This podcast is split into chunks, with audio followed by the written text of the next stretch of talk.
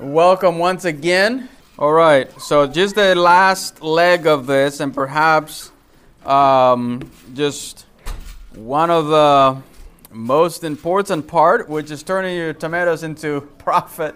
This is the profit part of it. Um, so we'll chat about pruning here a little bit as well. Um, now, what are the benefits of pruning? Uh, pruning, you have airflow. It gives you that airflow, and it has that sun contact. I know that earlier on we were talking about how uh, you get sunburn in your tomatoes, for example. Uh, but that is if your tomatoes is exposed to the sun for too much. But if your tomatoes, but for in order for tomatoes to ripen, they need that little bit of sun. So to encourage ripening, once they're almost like once they're ready, then we prune off, and then it helps with ripening. So this picture right here, I'm sorry, is that little blurry there.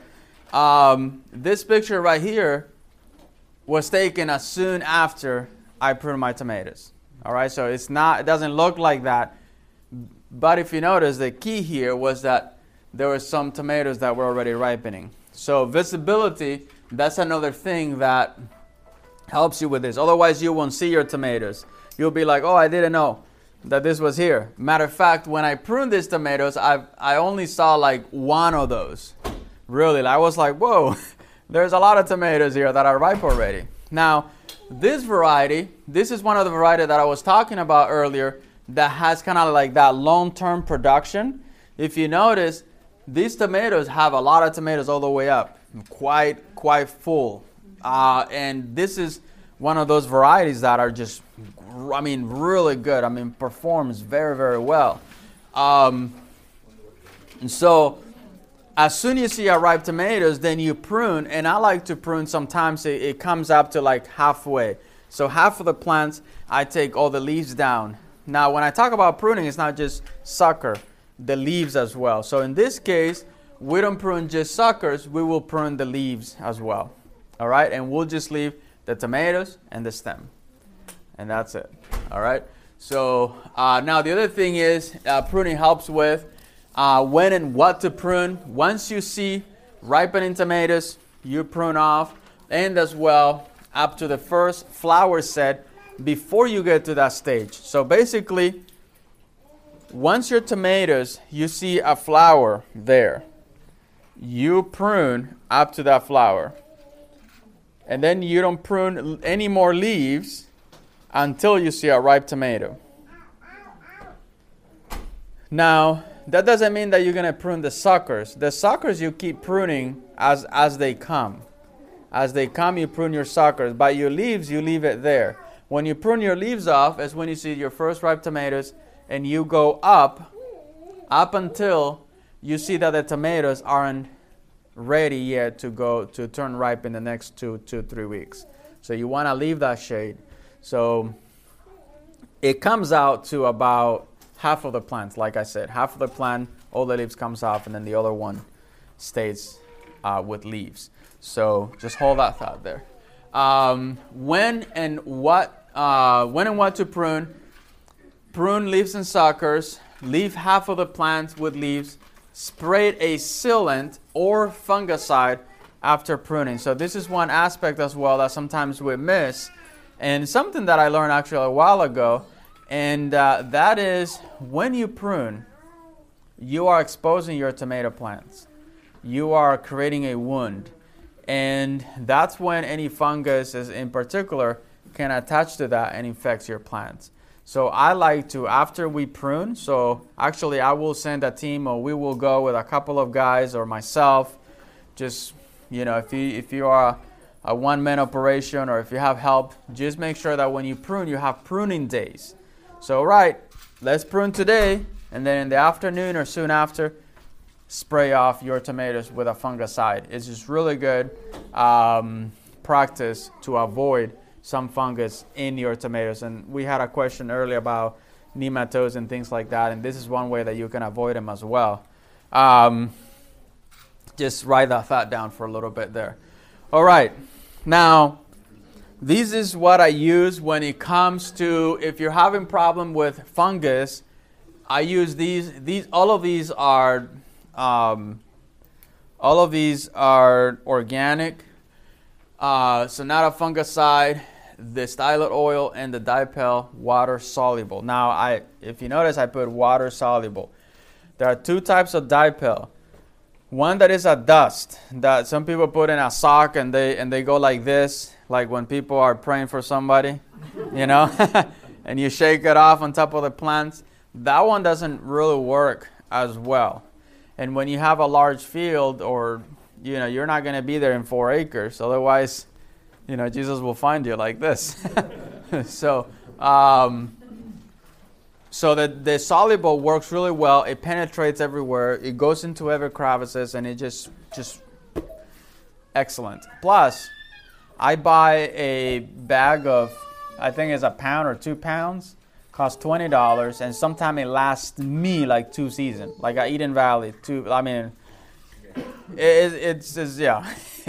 so it's really good, and um, now the style the stylet oil, the JMS stylet oil can help you with uh, aphids as well. So it's not just fungus, but any of these, the Sonata and the oil will help you with fungus. And one thing about when it comes prevention of disease, you want to really um, be preventive about it. So don't wait until you see fungus to start applying fungicide.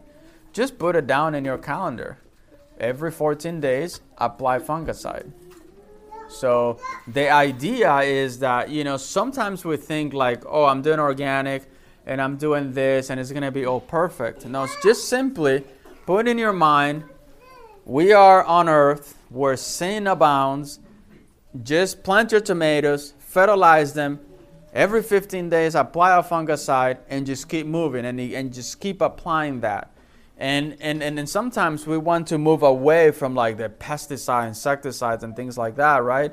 That we like go to the opposite end that when where we don't produce anything, and then we go back to Walmart. And so these are organic, uh, and I spray, and I spray a lot. And of course, it is organic. It is um, good for the plants, for the environment.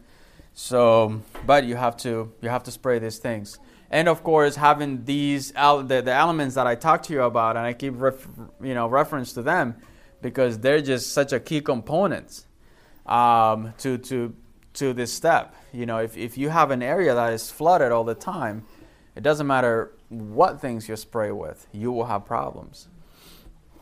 Um, so. All right, very good. Selling your tomatoes, and this is the slides I've been looking for this whole class. Uh, of course, guys, if you want to learn a lot about this stuff, just come to Eden Valley. We have a nine months course. So uh, you can learn there. If not, then you can come to the one week farm experience in the first week of June uh, and join us there, you know, where you will see all this in action. You'll actually go through the greenhouses. So, um, now, selling your tomatoes, and again, I'll cover these slides and then we'll we'll open to a question.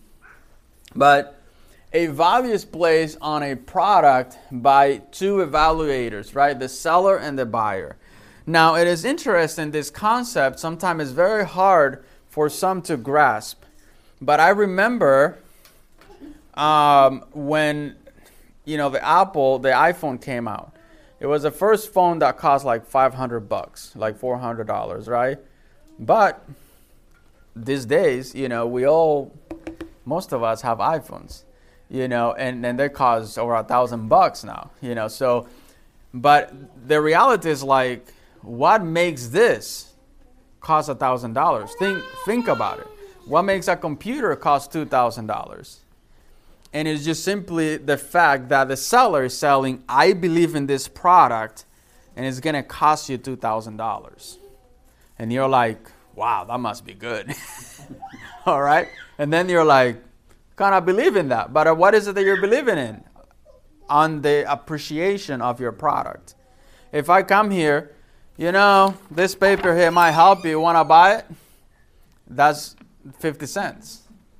But if I tell you, you know, this is an ancient paper that came from Egypt in the 14 BC, whatever, you know, it's like, whoa, That's amazing. How much is it? Well, last time it was evaluated five years ago was fifteen thousand dollars.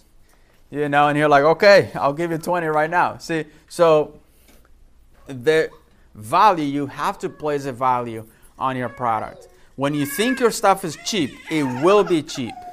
But when you think your stuff is valuable, now, not expensive, valuable. That's, there's a difference here between expensive and valuable.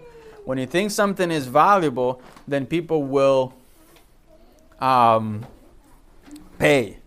Now, the product has to has to convince the buyer of its value. One thing is, uh, Eden Valley, our tomatoes are six dollars a pound, and they've been like that now for the past four years.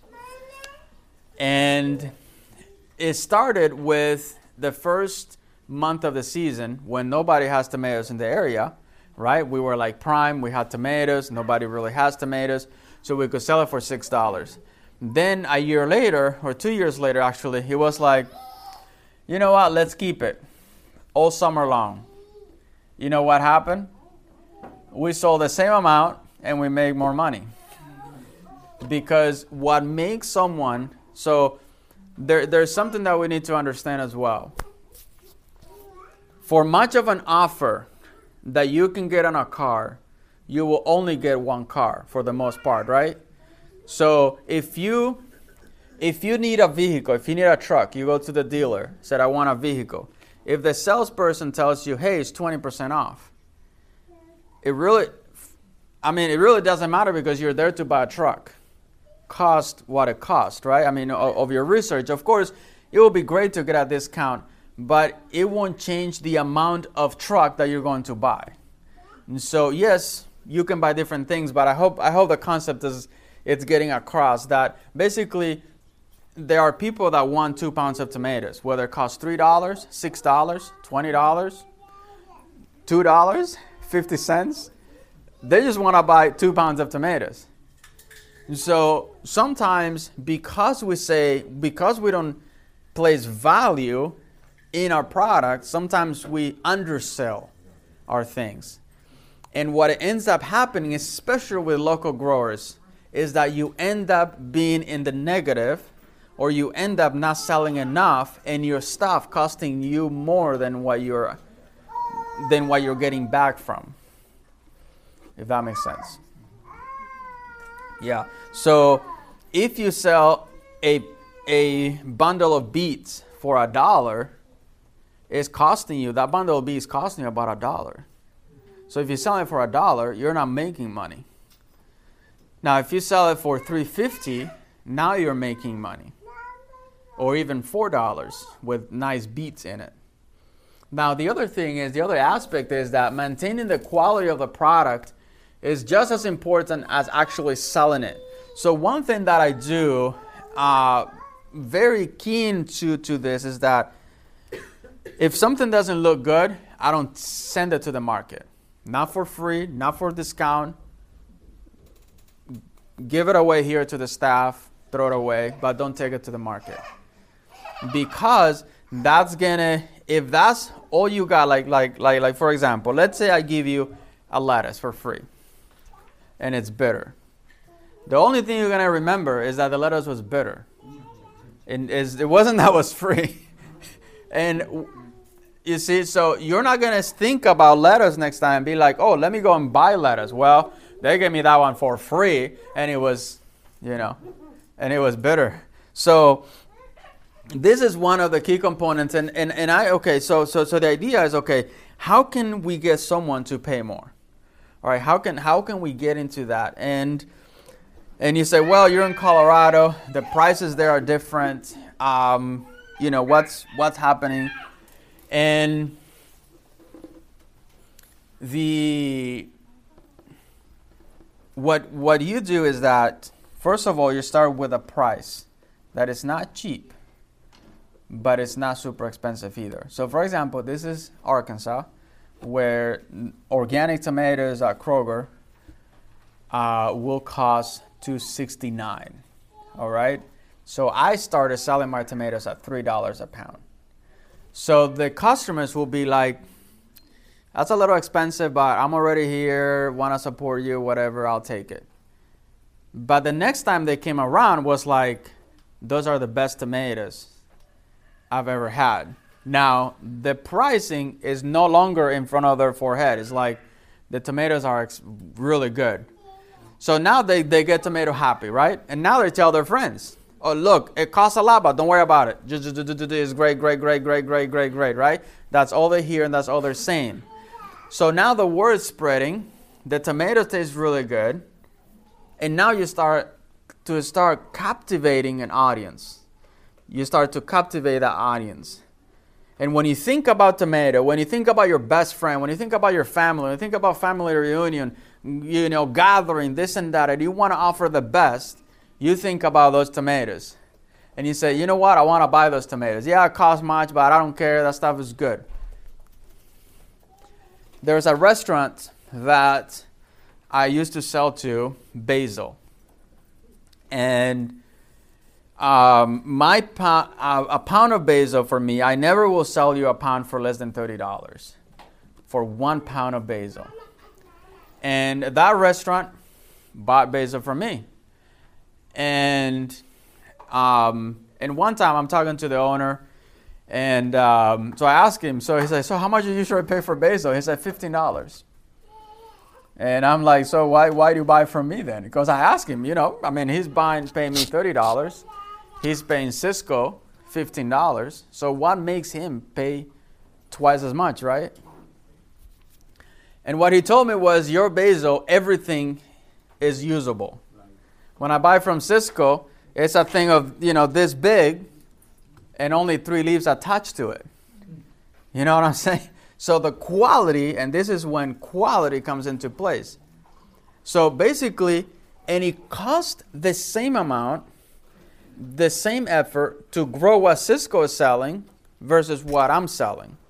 You see, like you don't you're not losing much, but you're gaining a lot more. And so when I would show up there with three pounds of basil that I made a trip and drove there, that's ninety dollars plus another hundred dollars of tomatoes plus another hundred dollars of lettuce.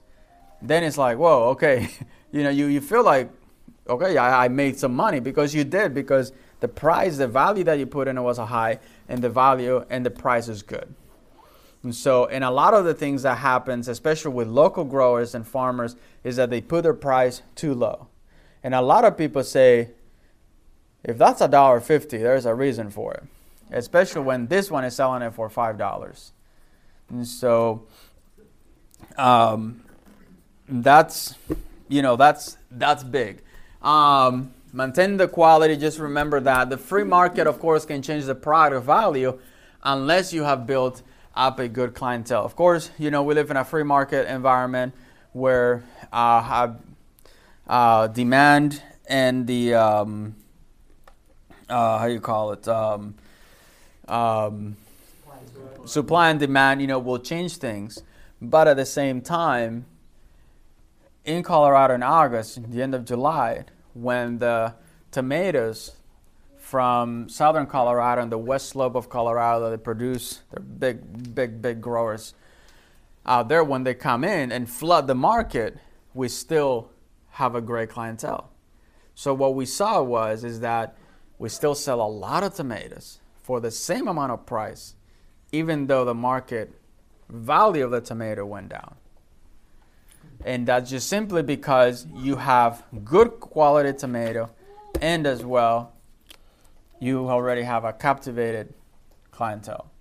Mm-hmm. And so um, again, this might sound like you're manipulating things. You look, you've been manipulated too. So,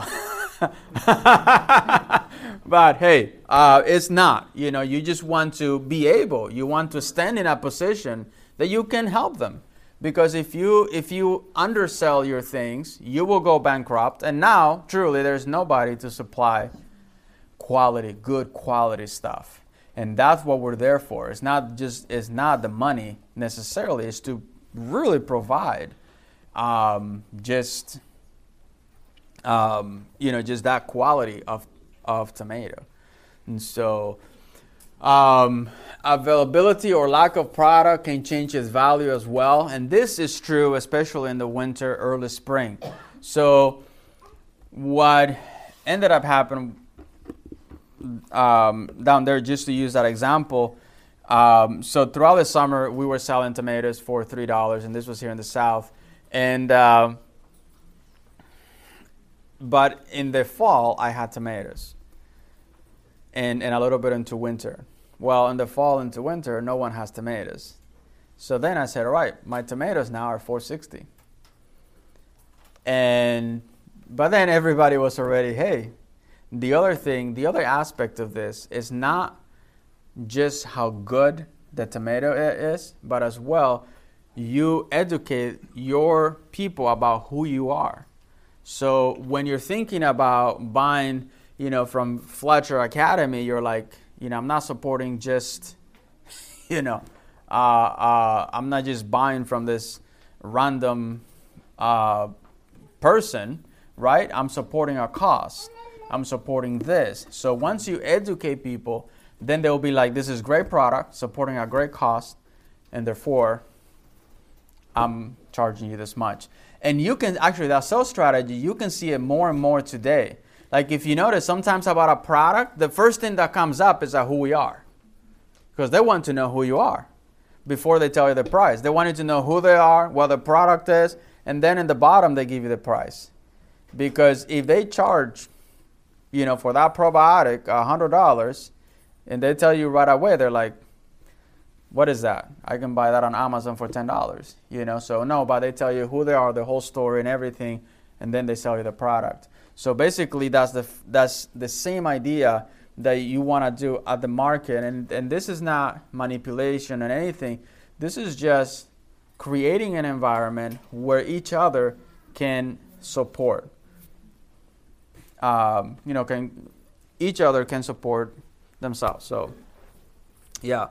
Um, so this is and the seller plays a final mark on the value of the product. You know, one thing is um, you will always have people that want a deal. You know, they're like, hey, can I give you?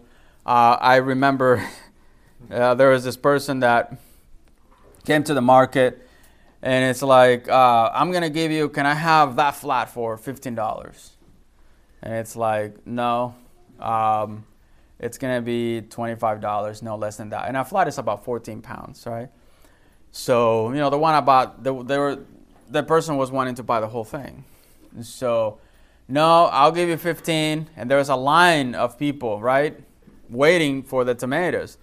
So finally, the person moved to the side and, and the customers behind went like, I want that, I want that one, I want that one, I want two pounds, three pounds, four pounds. And very soon, the last box that was being negotiated for, I want $15, was selling and the person had to buy half of the flat for the same price that we were offering the whole thing for. Now, what it means is that at some point you have to say no. At some point you have to say, you know, I do value my work. I value the product I put out. You know, this stuff, I'm not going to give it to you for that, you know? Because once you put a value on it, like my tomatoes, they're not they're not the tomatoes that you ate by the way today. you know, that you can see through. Um, but you know, like you value the stuff. You know, the sun was pretty hot and it was humid in that greenhouse and the bugs were eating me. So you have to, I mean, that stuff costs money, you know? And then I'm getting older because of that. Nice kidding. so, so all that stuff adds value to it. And, and so just, just remembering those things, that's, that's just, uh, a great, a great, a great advantage. So when it comes to selling, turning your tomatoes into profit, there are key factors to it. Growing good quality tomatoes with the steps that we talked about, and as well finding that good quality tomato, finding all that just nice, beautiful ver- varieties that works for your area, setting up the greenhouse, which we'll talk about um, tomorrow. And of course, placing by this, I, I think, this slide right here will give you this I think, one of the most important one because I think a lot of local growers are growing great stuff, but they're asking very little for it. And it's and uh, the reason I use like the South as an example of my experience is because, you know, again, tomatoes here are very cheap. Everybody has tomatoes, but you can ask for that VAT for what it actually costs. Um, so and, and don't be ashamed and, and there's oh there will always be someone to tell you that your stuff is too expensive. But what happens to us a lot actually in Colorado, they say that our stuff is very cheap. so and one time this happens, um, and I'll open the the uh, Q and A after this. We were selling, I forgot what it was now. Um, we're selling for four dollars. I remember the price though. I don't know. I forgot what it was exactly, but we're selling for four dollars. And somebody came to say, you know, in Denver, this stuff they're charging twelve dollars a pound. So the market manager, the guy that is at the market, calls me and he's like, I can't believe it. Somebody told us that. And I said, all right, charge eight dollars. We want to be a competition, but we're making twice as much. And believe it or not, thing, it continues selling like nothing happened. So, one example there that I was getting, not getting the, the, the value of the product. I wasn't getting it there. Now, one thing that we use, one strategy that I would still use, that every store out there uses, right? Have you said, have you heard this? Have you heard this? Sam's Club has this item cheaper than Costco. And Costco has this cheaper than whoever, right? You've heard that? That's part of the sales strategy because if you go for this, it's cheaper, but then you find this computer, oh, well, I'll take that too. And, and that could be cheaper in another place, but you're already there. So might as well. So basically, things that are easy to grow don't charge a lot. For example, if, uh, well, things that are easy to grow and they don't cost much, all right? So for example, like okra is easy to grow, but you can sell it for good value because everybody likes it, has high demand, and it's great. So four dollars a pound is what I used to charge in the every anywhere for okra. If if somebody complain about it, I say, hey, you can come and visit our farm. I'll give you a tour, and you can harvest your okra. so with kind and loving words like that, and they're like, wow, that's great. I'll go, and then and then I literally had people, okay? So there's one example here. So I had this guy go to the market and like, I want small pickling cucumbers. And like, that's what I want, and I don't want these big ones and this and that, and that. And so they call me from the market and I say, this guy wants to harvest its own, its own cucumber. I say, yeah, sure, send him here. Um, so he came and I said, before you harvest, let me show you three bins. I had three, three, three full bins in the cooler that were harvested that day. I said, hey, and, and I thought they were good size. I don't know. Um, and he was like, no, nah, they're too big, a little too big. Where's the field? I said, okay, let's go. So he came. For some people, for some reason, people that don't work in the farm, they always love to visit the farm in the middle of the day. Like I don't understand why is that. They never come early morning or late in the evening. It's like two o'clock, two a, two p.m. Uh, so the guy comes and it's like, yeah, it's right there. Uh, so he starts and he's like, ouch, and uh, and then he goes and and he starts, you know, scratching his hands and all right, well, we'll see you in a little bit. So later on, I drive. It's like, wow, what? So yeah, I harvest these and. Um, I want to take a look at those cucumbers that you showed me. yeah. And I said, all right, sure. So, anyways, he ended up buying like a whole bin afterwards, you know? So, but, you know, the reality hits. And, um, yeah. So, but nonetheless, um, putting that value on on the on the product is it's it's very important. And to finish what I was mentioning about things that are easy to grow, and you can charge very little. Like for example, in our area, kale grows very well, and it has it has some demands. It's not like a huge demand. It has high demands, but not crazy like tomatoes. Um, so kale is easy to grow, very easy to cultivate and harvest. So therefore, my kale, instead of charging four dollars, four fifty, like some other, you know, some some other local growers do, I just charge, you know, three dollars or two for five, you know. And so so basically I have some cheap items that I can afford for them to be cheap, and then other items that are um, that are expensive in, in, in their minds. But again, don't get discouraged if once in a while somebody comes and say your stuff is so expensive. And so because and, and what we do for people like that, we give them a tomato. That's what we always do. And the next week, they're back buying tomatoes. And so, and uh, and one of the things we do is that we're always thankful and grateful to our to our um, clients and and people that come and support us. Um, you know, if sometimes like at the end of the of the season, we give like 50% off that last market. Um, we encourage them some sometimes to like come to the farm, and when they come to the farm, we give them great deals there, especially if they harvest themselves.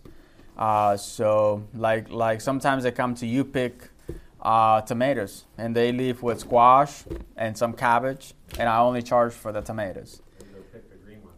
So yeah, so they pick everything, and um, and they get an appreciation for the, what the farm is like, and you know you just want to be thankful for for for for for them as well. So it's not just like a corporation that treats everybody. It's just like your money, money, money, money, money. You know, we have to have that as well. That that aspect. So we're very thankful to our clients and people that has bought from us for, for over the years, like our CSA members. I mean, wow, the CSA members. Sometimes I put a braid of garlic that costs sixty dollars, and and and they're supposed to pay for that week only forty bucks. But I give them other vegetables plus a, a, a braid of garlic. You know, once in a while I put a, a, jar of honey there. You know, so and of course at the end of the season they're like, oh, "Can I sign up for next year, please?" So, um, but very good. Um, let's have some questions. Let's tr- try see if I can answer some questions. Do you have pictures of your market garden setup? If I have a picture of the garden market setup, I don't, unfortunately. In this computer, in this setup, I don't. But but our market setup, it's uh, it's quite uh, it's interesting. All right. So you know how I was sharing early that people get used to things in 2020, um, Eden Valley has uh, red and white bins. Those that folds. I don't know if you've ever seen them, but they're about this high and they just fold, right? So our setup looks just like this, all right? And some people tell me, Hunter, you need to arrange things. And it's like, forget it. So we have like tables like an L or sometimes like a U, and we literally just lay those bins all around and open them. And people just love to do this. In every single bin, just look in. Oh, I want that. and they literally go through the whole thing. A couple years ago, I said, I'm going to make this fun. All right, I'm going to get rid of those bins, put wood, you know, make it all fancy. Our sales dropped like 30%. And people thought then that the farm was actually not doing so good, or actually um, that the farm was getting smaller. Because when you go to an area and you see this all these bins open, you're like, whoa, that's big. Even though two bins, three, four bins can be filled of the same kale. You know, so body looks big. And as well, anything that looks like the farmers, like the grocery stores, people don't like it. And so, um, that's just our experience. That's what they've got used to. I'm not saying that this is going to work for you, but that's that's our setup there. And uh, and of course we have like a main area there, and and we and we have classified. We have like a, a whole table just with tomatoes, just flats of tomatoes, and uh, we just like to just some of the principles as well of, of market gardens, like you know make it look big, make it look a lot, whatever. So uh, but the thing is, is that unfortunately, the grocery store have adopted a little bit of the farmers market look, and now people are not liking it uh, because they don't want to see anything. They, they're tired of the grocery stores. That's why they're coming to you. And so if, if you look the same, then forget it. Yeah. Um, Yes. Is your own, is it- a farmer's market with other people, or you have your own spot? It's with other people. Right. And in some areas where we sell twelve, thirteen hundred dollars of tomatoes only, there are four or five others farmers, mar- other farmers, uh, and we still sell pretty good. I mean, sometimes people come and tell us like, "Oh, because of you guys weren't here, or I came late, I had to go to these other guys," and You just, is this just Loveland, or you go other places? Uh, we go to eight farmers market, uh, Eden Valley, and uh, we supply a huge portion of the northern area of Colorado. We go to Wyoming as well, in one town there next to uh, next to Colorado, which is about 50 minutes away from us. Yeah. Uh, and then and then we just go to like Boulder area and Estes Park in the Rockies, and yeah, so. Fort, Fort Collins, we have two. Loveland, we have three. So yeah, there is several markets. Uh, that's one benefit that we have huge. Uh, I wish I could spend more and talk more about market market strategies, but of course that's you know we're talking about tomatoes today. So uh, yes. Any other questions? Yeah, that uh, that question in particular, how to know what is organic in the store and things like that. I don't do not have the answer for that. Uh, what I do have the answer is for you know to encourage people to grow their own food. And that's why, you know, I even go as far, and this might be a little, um, you know, uh, contestants a little bit. Uh, but for example, like I, I use, for example, synthetic uh, uh, fertilizer. You know, I, I don't I don't use it, but I, I, I recommend to people to home growers. You know, because synthetic fertilizer, anybody, any chemist will tell you that it's not bad. It's just all the salts, of course, that are that are there to support the the the, the nutrients in there. And so, like what I tell anybody is like, hey, you know, just add a bunch of compost in there, plant some stuff, and just once a week hit it with some Miracle-Gro or synthetic fertilizer. Because the point is, is you know, one thing about gardening, and I say this with very carefulness and and and really, is that a lot of people sometimes have they don't like to start or perhaps they don't like to do things because it sounds so complex. So there's a lot of aspects of farming and gardening that you need to learn. So if I don't have to worry about growing something like if I don't have to worry about the growth and the development of something while I learn how to weed, when to plant, what variety to do, then that's then that's great. And uh, I've had people that have started that have great success from the beginning because they've simply used that it's not 100% organic, organic, but it is way better than any stuff that you buy at the store. Um, so, so, so, so, so for me, you know, I encourage people, even if, if, if farming is not your career or growing tomatoes or anything, to have vegetables and stuff uh, behind your house. And it doesn't have to be complex. Just put four grow boxes, fill it up with your own soil. Go to Home Depot, Lowe's, and get some organic, some compost that it's that is there, and then once a week up, apply fertilizer, and then slowly but surely you will then be learning more and start switching towards perhaps more sustainable methods. Um, this is one area as well that when it comes to evaluating your tomatoes and and adding uh, value to your crops, a lot of people actually appreciate more that you say we're practice sustainability more than even organic. It's becoming more of a thing because organic has become commercialized. Um, matter of fact, I wouldn't certify any any. I mean, and, and excuse me, uh, those that are certified, I don't have any problem. But for me, I wouldn't go through the trouble of certifying something uh, because sometimes um, it, it's more of a business. Once you get to it, it's you see it, you see it in, in every page that it is more of a business of buying organic seeds, buying organic that, and at the end of the day, now these days you're my like the guy next to us, he's certified organic and he's selling tomatoes for four dollars a pound, and I'm not certified, and I'm selling it for six, and it's just simply because of that quality, sustainability. We're we don't use like you know bad stuff or anything. All our fertilizer and everything that I share is organic. Everything that I use is organic, but just simply the quality. People know what quality is, and uh, that's what we need to thrive for. Um, so when it comes to organic, you know, again, uh, that's that's that's my I guess my short answer to that. But um, and again, if you're certified, uh, it's it's it's it's great. You know, it's it's, it's a great thing. And and I have certified crops and things like that, and it's fine. But but in some areas, it's it's not necessary. For the fungicide, do you use a fogger? Uh, I use a fogger, yeah, for most ev- pretty much everything. Yes. All right. Do Yes. you have the same? Sorry, you had a question from the beginning. No, okay. Do you have um, the same approach when it comes to pruning the leaf? I found that every variety likes what I explained a good amount of foliage as much as possible. Okay.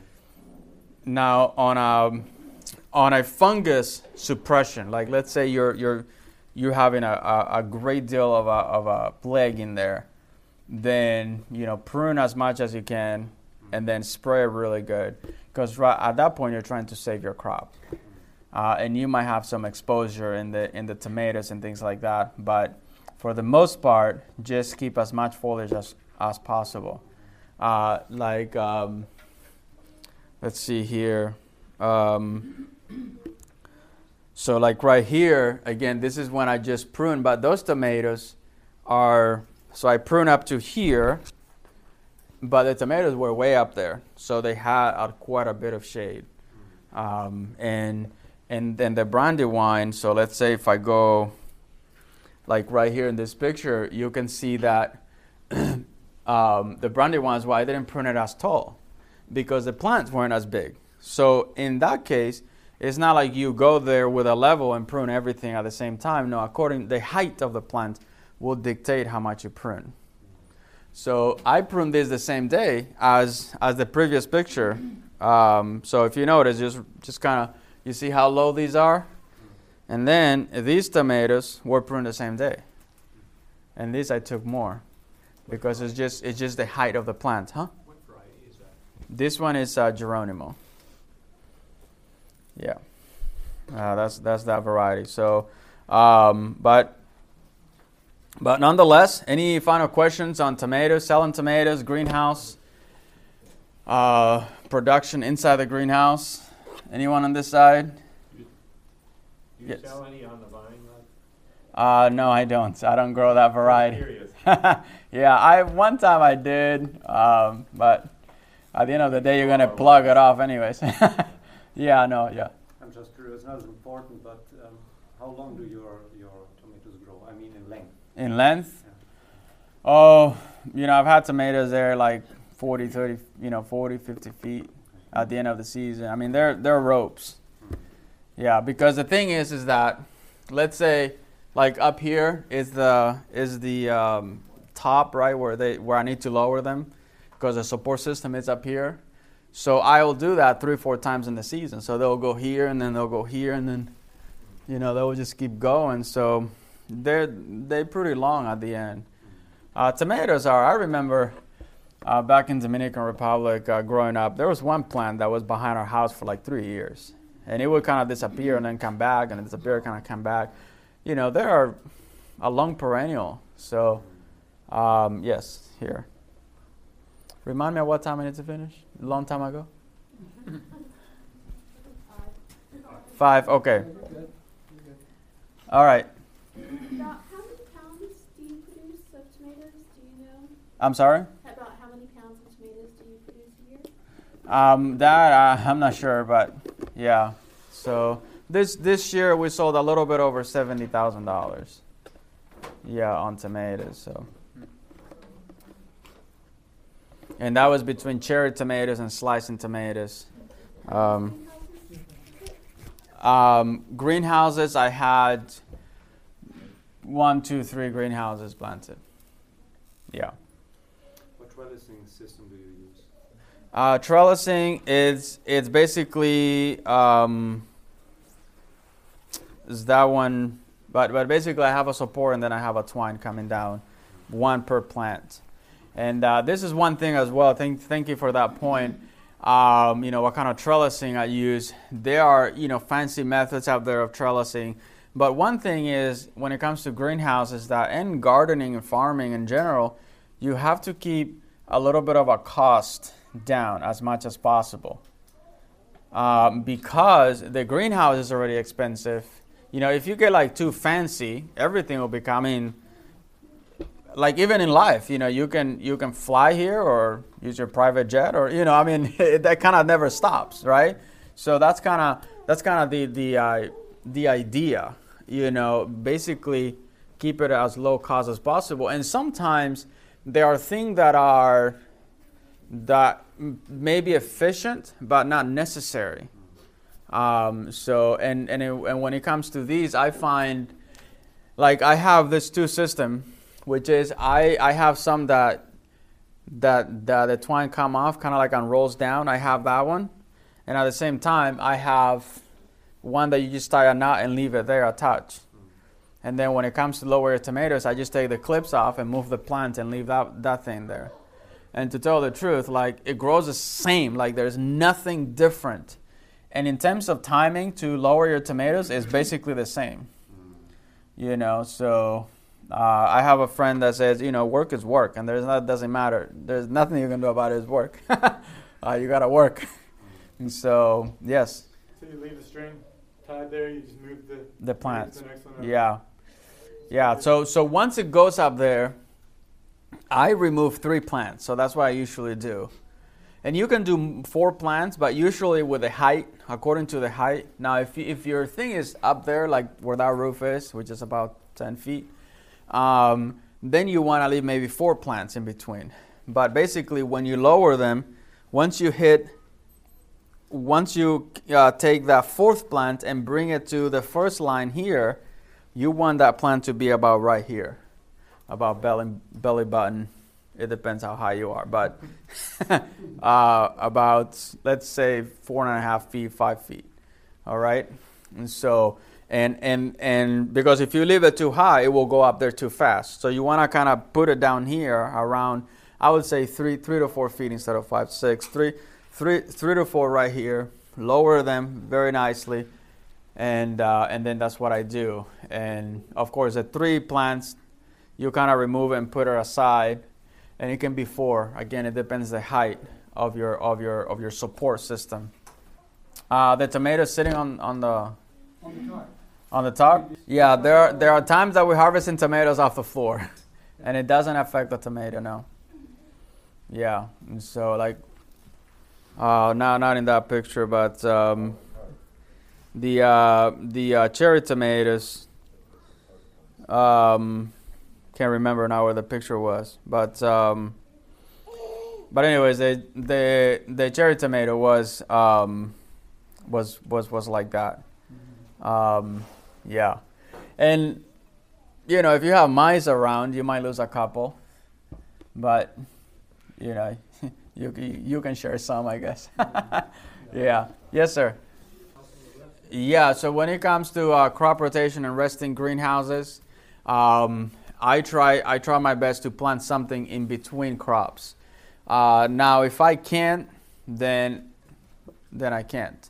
But but right now, for example, at Eden Valley, we have quite a bit of a greenhouse, uh, so I can now I have more affordability. I, I can flex more when it comes to rotation.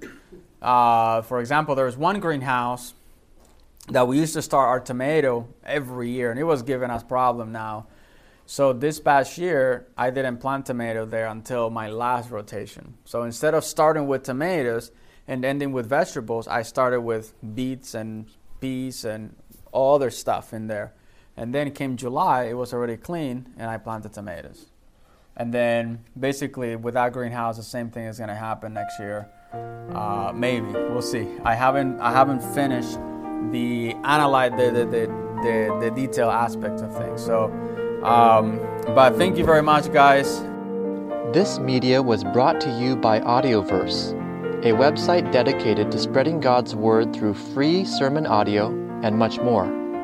If you would like to know more about Audioverse, or if you would like to listen to more sermons, please visit www.audioverse.org.